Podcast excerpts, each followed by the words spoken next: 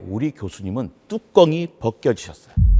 뭐 교회에 다닌다고 생화학자가 교회에서 설교를 한다고 생화학자가 과학자의 탈을 쓰고서 그랬더니 장로님은 아니 이 선생님처럼 신앙집이 좋은 분이 아니 과학을 하려니 얼마나 양심의 가책을 받겠어요 라면서 저를 위로하시는 겁니다. 그날 저는 또 한 번 충격을 받았어요. 상황을 전 정면 돌파해야 했습니다.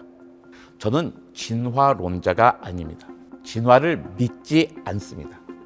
창조 과학은 과학이 아니라 그냥 사이비 지식이라고 생각하고 있습니다.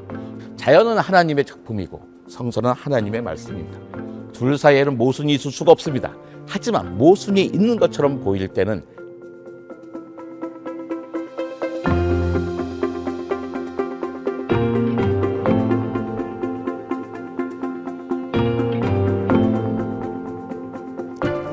독일에서 공부할 때의 일입니다. 어느 날 교수님이 야 정모 다음 주 일요일에 어디 좀 같이 가자 그러시는 거예요. 제가 대답했죠. 선생님 전 일요일에 아르바이트가 있습니다. 제가 장학금을 제대로 못 받고 인쇄 공장과 트럭 운전 아르바이트로 가끔 하는 것을 아시는 교수님은 안쓰러워하시면서 다시 물으셨어요. 아니 일요일에 무슨 아르바이트야? 아, 내 교회에서 일해요. 힘들겠구나. 아니요 안 힘들어요. 아이들에게 하나님 말씀을 전하는 게 재밌고 또 제게도 큰 도움이 됩니다. 이 말에 우리 교수님은 뚜껑이 벗겨지셨어요. 뚜껑이 벗겨진다는 게 이런 거구나 하고 깨달았죠. 정말 나이스한 분이시거든요. 똑똑하고 친절한 분인데 그렇게 흥분한 거 정말 처음 봤습니다. 뭐 교회에 다닌다고 생화학자가? 아니 가족과 함께 그냥 교회에 참석하는 정도가 아니라 교회에서 설교를 한다고 생화학자가 과학자의 탈을 쓰고서 저는 이때부터 귀국할 때까지 교수님과의 관계가 편한 적이 한 번도 없었습니다. 교수님이 애써서 친절한 척을 해도 그때 그 모습이 너무나도 선명하게 남아 있었거든요. 나중에 교회 장로님이 물어보세요. 아니, 무슨 일이 있어요? 표정이 왜 그래요? 저는 자초지정을 말씀드렸죠. 그랬더니 장로님은 아니, 이 선생님처럼 신앙집이 좋은 분이 아니, 과학을 하려니 얼마나 양심의 가책을 받겠어요. 라면서 저를 위로하시는 겁니다. 그날 저는 또 한 번 충격을 받았어요. 교수님과 장로님에게 연달아 원투펀치를 맞은 겁니다. 신앙심이 좋은 사람이 과학을 하려니 양심의 가책을 받을 거라니요. 제가 왜 양심의 가책을 받아야 하죠? 과학이 마약인가요? 불법인가요? 세상에 해악을 끼치는 일인가요? 아니죠. 하지만 장로님은 과학은 신앙과 어긋나는 것이라고 생각하셨던 것 같습니다. 그날부터 저는 3 채널 시스템을 장착하고 살아야 했습니다. 실험실 채널, 교회 채널, 그리고 집 채널 말입니다. 저 자신 말고 요즘 말로 두 개의 부캐를 더 가져야 했던 거죠. 개그맨 유재석 씨가 유산슬이라는 부캐를 가지고 있잖아요. 그런데 개그맨 유재석과 가수 유산슬은 서로 상승작용을 합니다. 근데 저는 그런 상승작용이 아니라 하나가 다른 하나를 부인하는 캐릭터를 가져야 했습니다. 불편하죠. 이럴 때는 하나를 버려야 하는 게 맞습니다. 그런데 신앙을 포기하겠습니까? 과학을 포기하겠습니까? 그런데요, 귀국 후에는 의외로 쉽게 이 문제가 해결되었습니다. 제가 교회에 다닌다고 뭐라고 하시는 교수님도 안 계시고 또 집사가 과학을 한다고 고생한다고 걱정해 주시는 권사님도 안 계신 거예요. 제가 귀국해서 얼마 안 있다가 한 거의 20년 전에 바이블 사이언스라는 책을 썼습니다. 남성구역 성경 공부 시간에 이 책이 화제에 올랐습니다. 물론 성경 공부를 진행하시는 목사님이나 우리 구역 식구들이 이 책을 읽어보신 적은 없죠. 신문 광고를 보고 아 제가 책을 쓴 걸 알았고 또 바이블 사이언스라는 제목만 보고 제가 창조 과학자라고 지레짐작하신 겁니다. 저를 마구 칭찬하셨어요. 아 집사님 같은 분이 과학계에 있어야 진화론처럼 말도 안 되는 게 교과서에서 빠지지 않겠습니까? 라시면서요. 저는 아하 또 올 게 왔구나라고 했습니다. 귀국해서도 우리나라에서도 또 여러 개의 채널로 또 다른 부캐를 장착하고 살 수는 없잖아요. 상황을 전 정면 돌파해야 했습니다. 아닙니다. 오해하지 마세요. 저는 창조과학자가 아닙니다. 지구의 나이는 몇 천 년이 아니라 46억 년이나 되었고 창조과학은 과학이 아니라 그냥 사이비 지식이라고 생각하고 있습니다. 또 진화를 과학적인 사실로 받아들이고 있는 정상적인 과학자입니다. 이렇게 이야기했습니다. 약간의 논란이 있겠구나 했는데 아무 일도 없었어요. 그냥 끝이었어요. 목사님이나 구역 식구들이나 저를 그냥 그런 사람으로 받아주셨습니다. 그래, 그렇게 생각할 수도 있지 뭐. 이런 표정이었습니다. 교회 어른들은 저를 아주 좋아해 주셨어요. 권사님이고 장로님이고 저를 정말 사랑해 주십니다. 제가 대표 기도를 하면 쩌렁쩌렁한 목소리로 아멘을 외쳐 주십니다. 뭐 제 기도가 좋아서가 아니라 주차 봉사를 열심히 했기 때문이긴 합니다. 항상 좋기만 한 것은 또 아니었어요. 제가 청년부 부장 집사였는데 청년 가운데는 저를 참아주지 못하는 친구들이 몇 명 있었습니다. 야, 우리 부장 집사님 미친 거 아니야? 야, 저 사람 온 자래. 이런 이야기가 들리기도 했죠. 물론 대부분의 청년들은 제가 인도하는 성경 공부를 아주 좋아하긴 했습니다. 한 친구에게 조심히 제안한 적이 있습니다.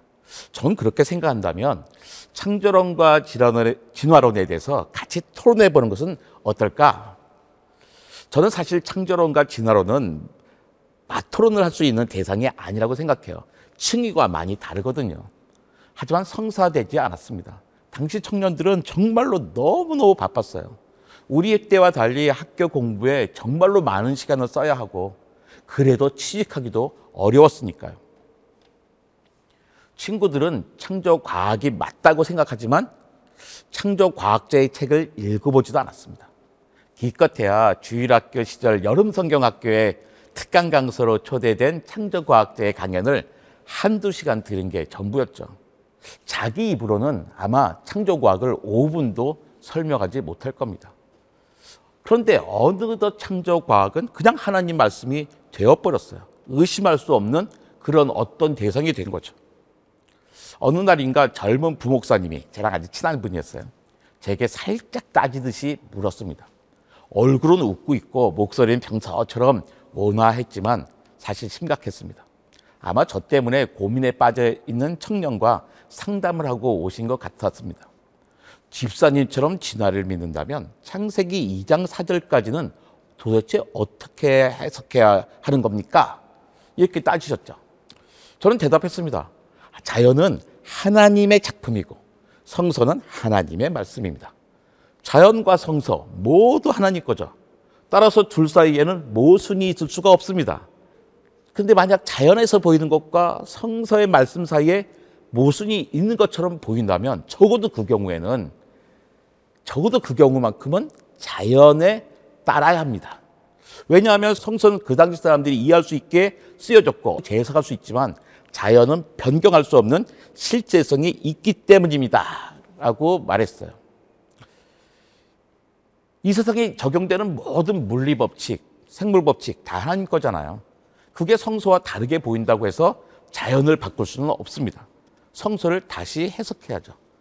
그때 목사님은 재차 물으셨습니다. 아니, 그러니까 창세기 2장 4절까지는 도대체 어떻게 해석해야 하느냐는 말입니다. 제가 뭐라고 했겠습니까? 그게 바로 목사님 일입니다. 과학자는 자연을 밝히는 일을 하는 사람이고 성서를 해석하는 일은 신학자의 일이잖아요. 저도 성서 해석에 대해서 알고 싶습니다. 그러라고 목사님이 교회에 계신 거 아닙니까? 라고 되물었습니다. 그 이후로 목사님과 그 문제에 대해서 다시 토론할 기회는 없었습니다. 너무 바쁘셨습니다. 저는 과학자입니다. 하지만 과학이 진리라고 생각하지는 않습니다. 과학은 진리가 아닙니다. 의심에 대한 잠정적인 답일 뿐이죠. 유엔은 지난 2009년을 국제 천문의 해로 지정했습니다. 갈릴레오 갈릴레이가 1609년에 망원경으로 하늘을 봤어요. 그때부터 400주년 된 거를 기념한 겁니다. 아니 갈릴레이가 망원경으로 하늘을 본 게 뭐 대단하다고 무려 400년이 지난 다음에 기념을 합니까?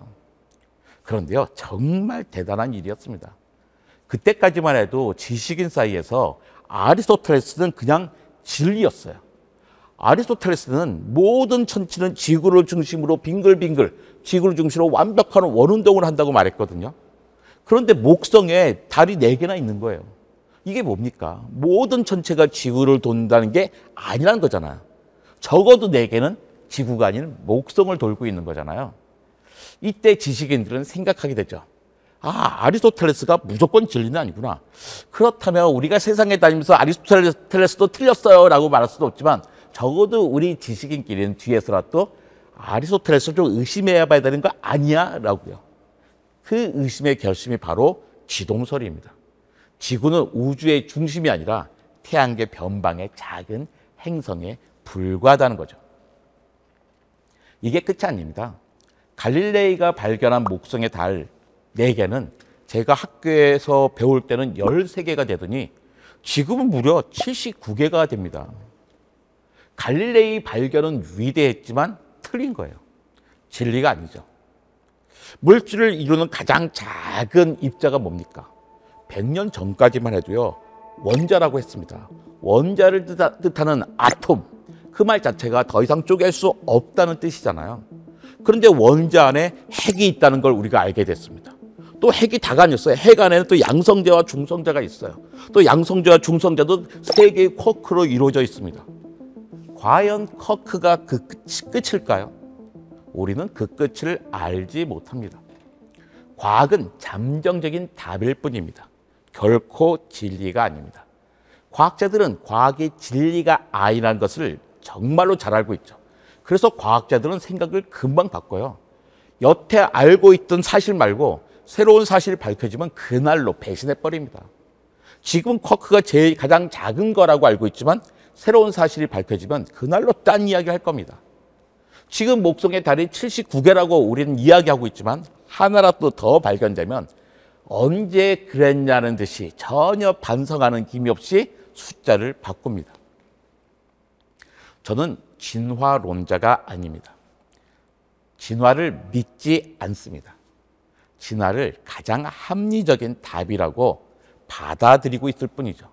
공룡 화석과 함께 토끼나 사람 화석이 같은 지층에서 단 하나라도 나온다면 저는 바로 그 순간에 제가 받아들이고 있는 모든 진화 이론을 버릴 준비가 되어 있습니다. 버려야 합니다. 물론 그럴 리는 없다는 것을 저는 알고 있습니다. 진화 역시 하나님의 법칙이라고 믿고 있거든요. 로봇 기술자가 있다고 해봅시다. 김 씨가 만든 로봇은 만든 그대로 남아 있어요. 모양이 바뀌지도 않고 새로운 기능을 새로 얻지도 못해요. 온도와 습도가 지나면 녹슬어 버립니다. 그런데 박 씨가 만든 로봇은 다릅니다. 환경에 뭐 온도와 습도가 바뀌면 칠도 바뀌면서 버텨요. 또 시간이 지나면 모양도 바뀌고 점차 새로운 기능도 스스로 장착합니다. 누가 스스로 해, 누가 해주는 게 아니라 자기 스스로 환경에 적응하는 거죠. 만든 그대로인 상태를 상태로 녹슬어가는 로봇을 만든 김 씨와 스스로 환경에 적응하는 로봇을 만든 박 씨 가운데 누가 더 훌륭한 로봇 기술자일까요? 김 씨와 박 씨 가운데 누가 더 하나님의 모습에 가까울까요? 저는 스스로 변하는 로봇을 만든 박 씨라고 생각합니다. 두 어머니가 있습니다. 둘 다 아이를 지독히도 사랑합니다. 최 씨 어머니는 아이에게 꼼꼼한 시간표를 만들어 줬습니다. 일어날 시간, 공부할 시간, 밥 먹을 시간, 학원 갈 시간, 놀 시간 꼼꼼히 챙겨서 관리하죠. 아이에겐 아무런 자유도 기회도 주지 않습니다. 하지만 정씨 어머니는 아이에게 기본적인 환경만 제공해요. 먹여주고 재워주기만 합니다. 나머지는 스스로 인생을 개척하도록 시간과 기회를 주죠. 최 씨 어머니와 정씨 어머니 가운데 누가 더 하나님의 성품에 가까울까요? 저는 스스로 인생을 개척하도록 실패할 기회를 주면서 지켜봐주는 정 씨 어머니라고 생각합니다. 우리는 21세기에 살고 있습니다. 과학혁명은 일찌감치 지나갔고요. 과학의 시대에 살고 있는 것이죠. 예전에는 글을 읽고 쓰는 것만으로도 문화를 즐기면서 신앙생활을 할 수 있었습니다. 문해력이 아주 중요했죠. 21세기엔 여기에 덧붙여서 과학 문해력이 필요합니다. 과학 문해력이란 과학 지식을 갖추는 것을 말하는 게 아닙니다. 과학적인 태도로 세상을 대하는 것이죠. 그것이 바로 겸손입니다. 과학자들은 겸손을 이렇게 정리합니다. 겸손이란 자신의 지식과 본능의 한계를 인정하고 모른다고 말하는 것을 거리끼지 않는 것이자 새로운 사실이 밝혀지면 기존에 가졌던 생각을 기꺼이 버리고 바꾸는 것이라고 말입니다. 자신의 본능과 지식의 한계를 인정한다는 것은 내가 똑똑하지 않는 데다가 모르는 게 너무 많다는 것을 인정하는 겁니다. 어려운 일이 아닙니다. 우린 다 똑똑하지 않고 모르는 게 많다는 걸 다 알고 있, 있잖아요. 그러니 모른다고 말하는 것을 거리낄 이유도 없을 겁니다. 그런데 새로운 사실이 밝혀지면 기존에 갔던 생각을 버리는 것, 기존의 생각을 바꾸는 것, 이건 쉽지 않습니다. 특히 우리 신앙인들이 그렇죠. 어릴 때 주일학교에서 배운 게 평생 내 마음을 지배하기도 합니다. 어릴 때 저희 주일학교 선생님은 여고생이었습니다. 여고생 누나가 가르쳐 준 게요. 평생 저를 지배하더라고요. 저는 과학관 관장입니다. 많은 사람들이 과학관은 호기심을 해결하는 곳이라고 말합니다. 지식을 얻는 곳이라는 거죠. 그런데요, 호기심을 해결하고 지식을 얻으려면 굳이 과학관까지 오실 필요가 없습니다. 스마트폰 검색창을 여세요. 그게 더 빠릅니다. 과학관에 오는 이유는 지식을 얻기 위해서가 아니라 새로운 질문을 얻기 위해서입니다. 교회도 마찬가지입니다. 독일 유학 시절에 유학생들이 하는 성경 공부를 인도했던 신학생은 제게 짜증을 낸 적이 있어요. 정모야. 아, 성경 공부 시간에 그런 질문 좀 하지 마. 너 때문에 은혜가 안 되잖아. 답을 얻으려면 검색창을 열면 되잖아요. 우리가 품고 가지고 있는 모든 문제는 이미 답이 나와 있더라고요. 다양한 답이 있습니다. 교회에 와서 설교를 듣고 성경 공부를 하고 친교를 나눈 이유는 자신과 지역 공동체의 질문을 새로운 질문을 발견하기 위해서가 아닐까요? 자연은 하나님의 작품이고 성서는 하나님의 말씀입니다. 둘 사이에는 모순이 있을 수가 없습니다. 하지만 모순이 있는 것처럼 보일 때는 자연을 따라야 합니다. 성서는 얼, 당시 사람들이 이해할 수 있도록 쓰여졌고 재해석할 수 있지만 자연은 변경할 수 없는 실제성이 있으니까요. 제 이야기가 아닙니다. 지동서를 이야기했다고 순환을 당해야 했던 갈릴레오 갈릴레이가 편지에서 하소연한 이야기입니다. 300 수십 년이 지났습니다.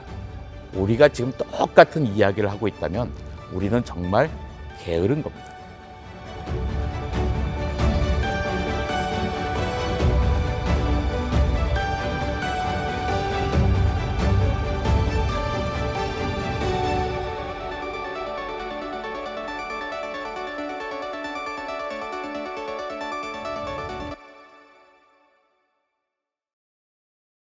지금까지 얘기하신 것 중에 되게 불편한 게 있었어요. 그게 뭐냐면 얼마든지 성경을 재해석할 수 있다. 이거였거든요. 그래서 근데 말씀은 진리라고 저희가 따르고 있잖아요. 과학은 진리가 아닌데 말씀은 진리고. 그러면 얼마든지 재해석해야 된다 이말 되게 불편한데 과학자로서 어떻게 설명해 성, 진리가 성경의 말씀 안에 있다고 믿어요. 저도. 진리가 성서의 말씀 안에 있는데 그거는 우리는 글자 그대로 믿을 수는 없다는 거예요. 이게. 성경에 쓰여진 시기가 있잖아요. 뭐 기원전 몇 세기, 뭐 9세기 막 이렇게 쓰여진단 말이에요. 그 당시 사람들이 이해할 수 있는 게 설명했죠. 이런 거 있잖아요. 여수아가 했더니 해가 멈췄었어요. 해가 정말 멈출 수 있을까요? 해가 안 움직인 것처럼 보인다는 게 뭐냐면 자전이 멈춘 거잖아요. 자전이 멈출 수가 있을까요? 우리는 그 위에서 많은 생명체들이 다 붙어 있어요. 쭉 움직이다가 갑자기 딱 서버리면 마치 버스가 갑자기 펑 쓴 것처럼 우리 앞으로 쏟아지죠. 많은 생명체들이 대기, 대기권 바깥으로 튀어나갈 수 있었을 겁니다. 그건 있을 수 없는 일이에요. 근데 그 당시는 지구가 우주의 중심이라고 했으니까, 아, 그래, 저기 하나 빌 수 있어라고 생각할 수 있죠. 또 우리 목사님도 그거 설계 쓰셨어요. 야, 나중에 나사의 과학자들이 계산해 보니까 정말로 하루가 비었대라는 말씀하시더라고요. 그런데요, 그때는요, 우리가 쓰고 있는 달력은 1582년에 만들어진 달력이에요. 그 당시에는 이런 달력이 있지도 않았어요. 근데 하루가 빈 걸 어떻게 알아요? 뭐 어떤 신학자가 알고 어떤 과학자가 알겠습니까? 옛날 900살까지 살았던 게 정말일까라는 것들을 뭐 다- 다양하게 해석할 수는 있어요. 혹시 그때는 한 달이 한 살이었나? 뭐 여러 가지 방식으로 해석할 수는 있겠죠. 하지만 그게 결코 답이 될 수는 없어요. 근데 거기서 중요한 거는 숫자가 중요한 게 아니라 몇 살까지 살았다는 게 중요한 게 아니라 거기서 주려고 하는 메시지가 있잖아요. 이제 그게 중요한 거지. 그걸 과- 성경을 과학책으로 받아들이려고 하는 태도거든요. 그게. 창조 과학이 왜 문제냐면 과학은 과학이고 신학은 신학이어야 되는데 창조학, 그 신학과 과학을 그냥 엉, 엉성하게 짬뽕을 만들어 버렸어요. 그러면서 갈등을 유발시킬 수밖에 없게 돼 있는 거거든요. 철저하게 일단 분리시킬 필요가 있습니다. 떨어져서 보면 서로 더 잘 보이는 부분인데 섞여서 보기 때문에 서로 불편한 거거든요.